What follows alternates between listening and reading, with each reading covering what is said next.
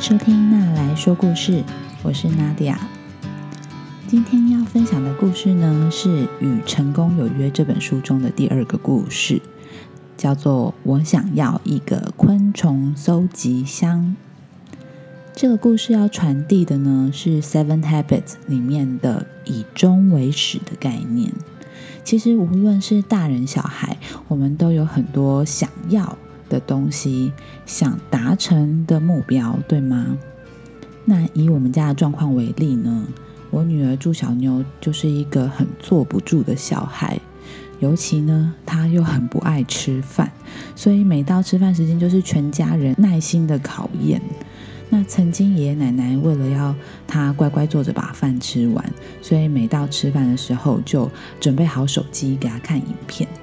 当然饭是真的吃完了，但是边吃边看整整一个小时，所以后来我们反倒开始担心他会不会近视眼。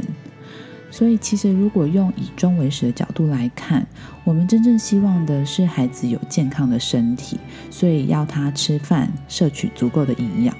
但是我们采取的做法却会影响到他眼睛的健康，那这样的做法就已经背离初衷了。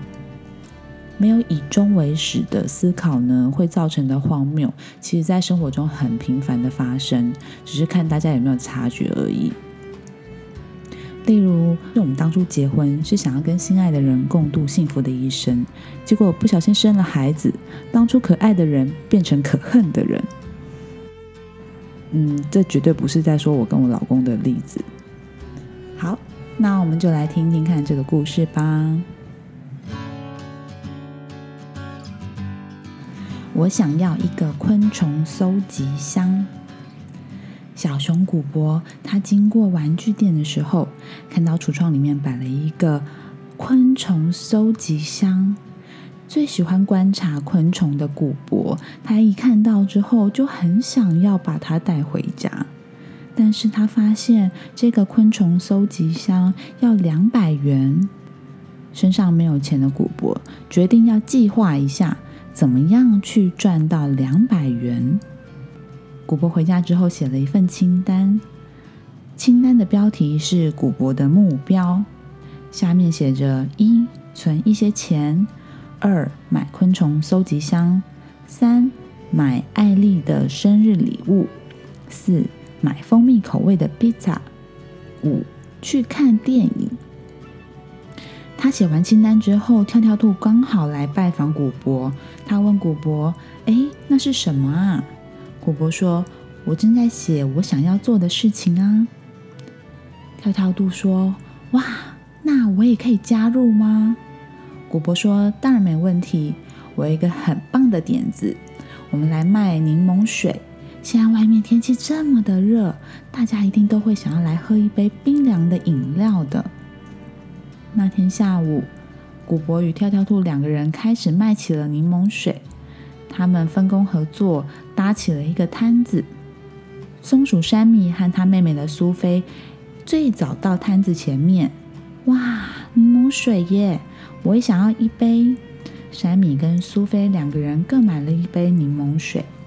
接着有更多的人发现这边有一个柠檬水的摊子。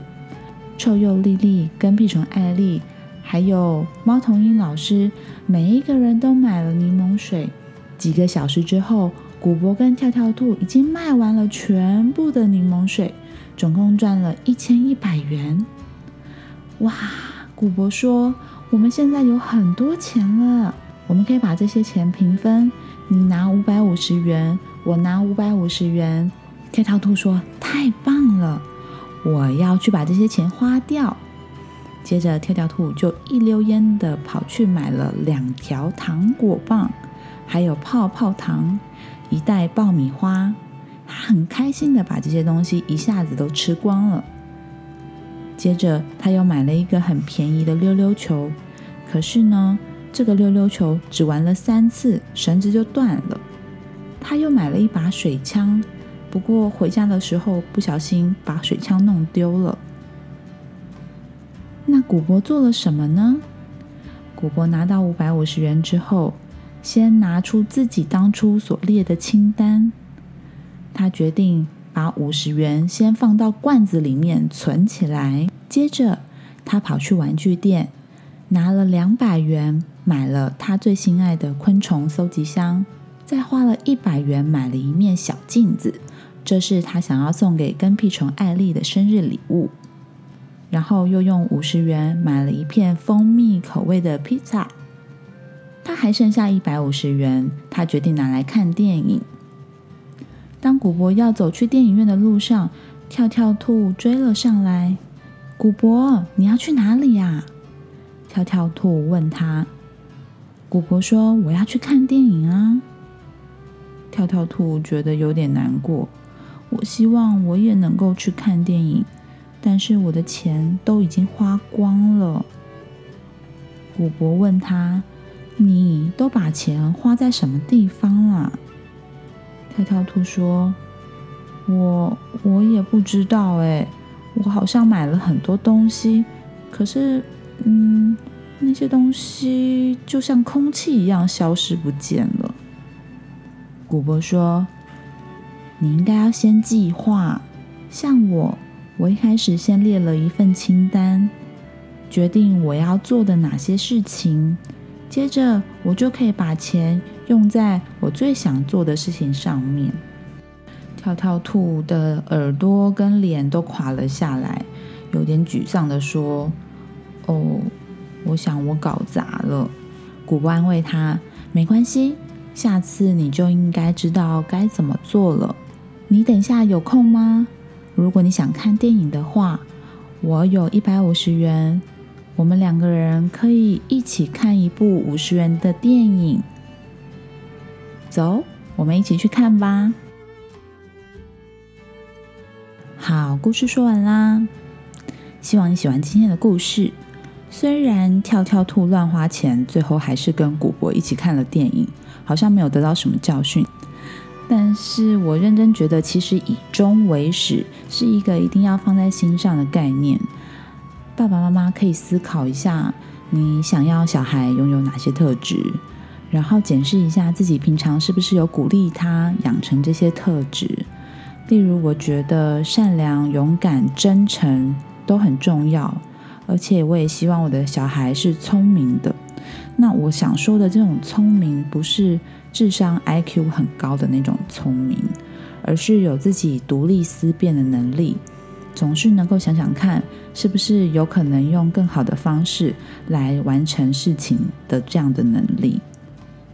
那如果我们希望自己的小孩是个聪明的孩子，当我们发现小孩总是不想照着你的指令、一个口令、一个动作去做事情的时候，你或许第一个反应就不应该是你怎么都不听话，而是去了解他叛逆的原因。然后呢，跟他一起找出一个新的方法，这样我们才是真的以终为始，思考我们要怎么样陪着孩子培养出我们觉得他应该要拥有的一些特质。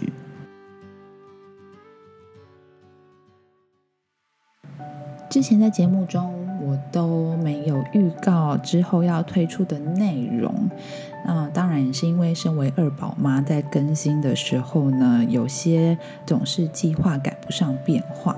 不过现在我要大胆的做一件事情，就是预告下一集节目，也就是二零二零年七月二十一号星期二晚上，我将会推出一个新的计划。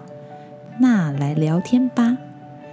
那在这个企划的第一集呢，我邀请到我学生时期就认识的好朋友伊娃来担任我的嘉宾。她是一位社工师，同时也是两个孩子的妈妈。她在自己的教养生活中呢，不断的实践用社工训练来带出的有人味的教养哲学。那身为二宝妈的她，要来跟我们聊什么主题呢？她想要来聊聊的是关于偏心。那我们可以讨论到的是，父母怎么样做到公平，而且，嗯，伊娃他会分享一个价值检核清单，让我们知道说，身为爸妈，可能自己从小接受的某些价值观，会很容易在我们不经不经意之间，然后使得我们对于孩子有一些无意识的偏心。那伊娃她也说，他会在那一集播出之后开放听众提问。所以大家如果有教养上面的问题困扰你很久，想要找一个人聊聊，那都欢迎你在 Instagram 或者是 Facebook 上面私讯那来说故事。那我们会在之后的节目上面用匿名的方式回复你哦。如果有兴趣的话，我们就私讯聊喽，拜拜。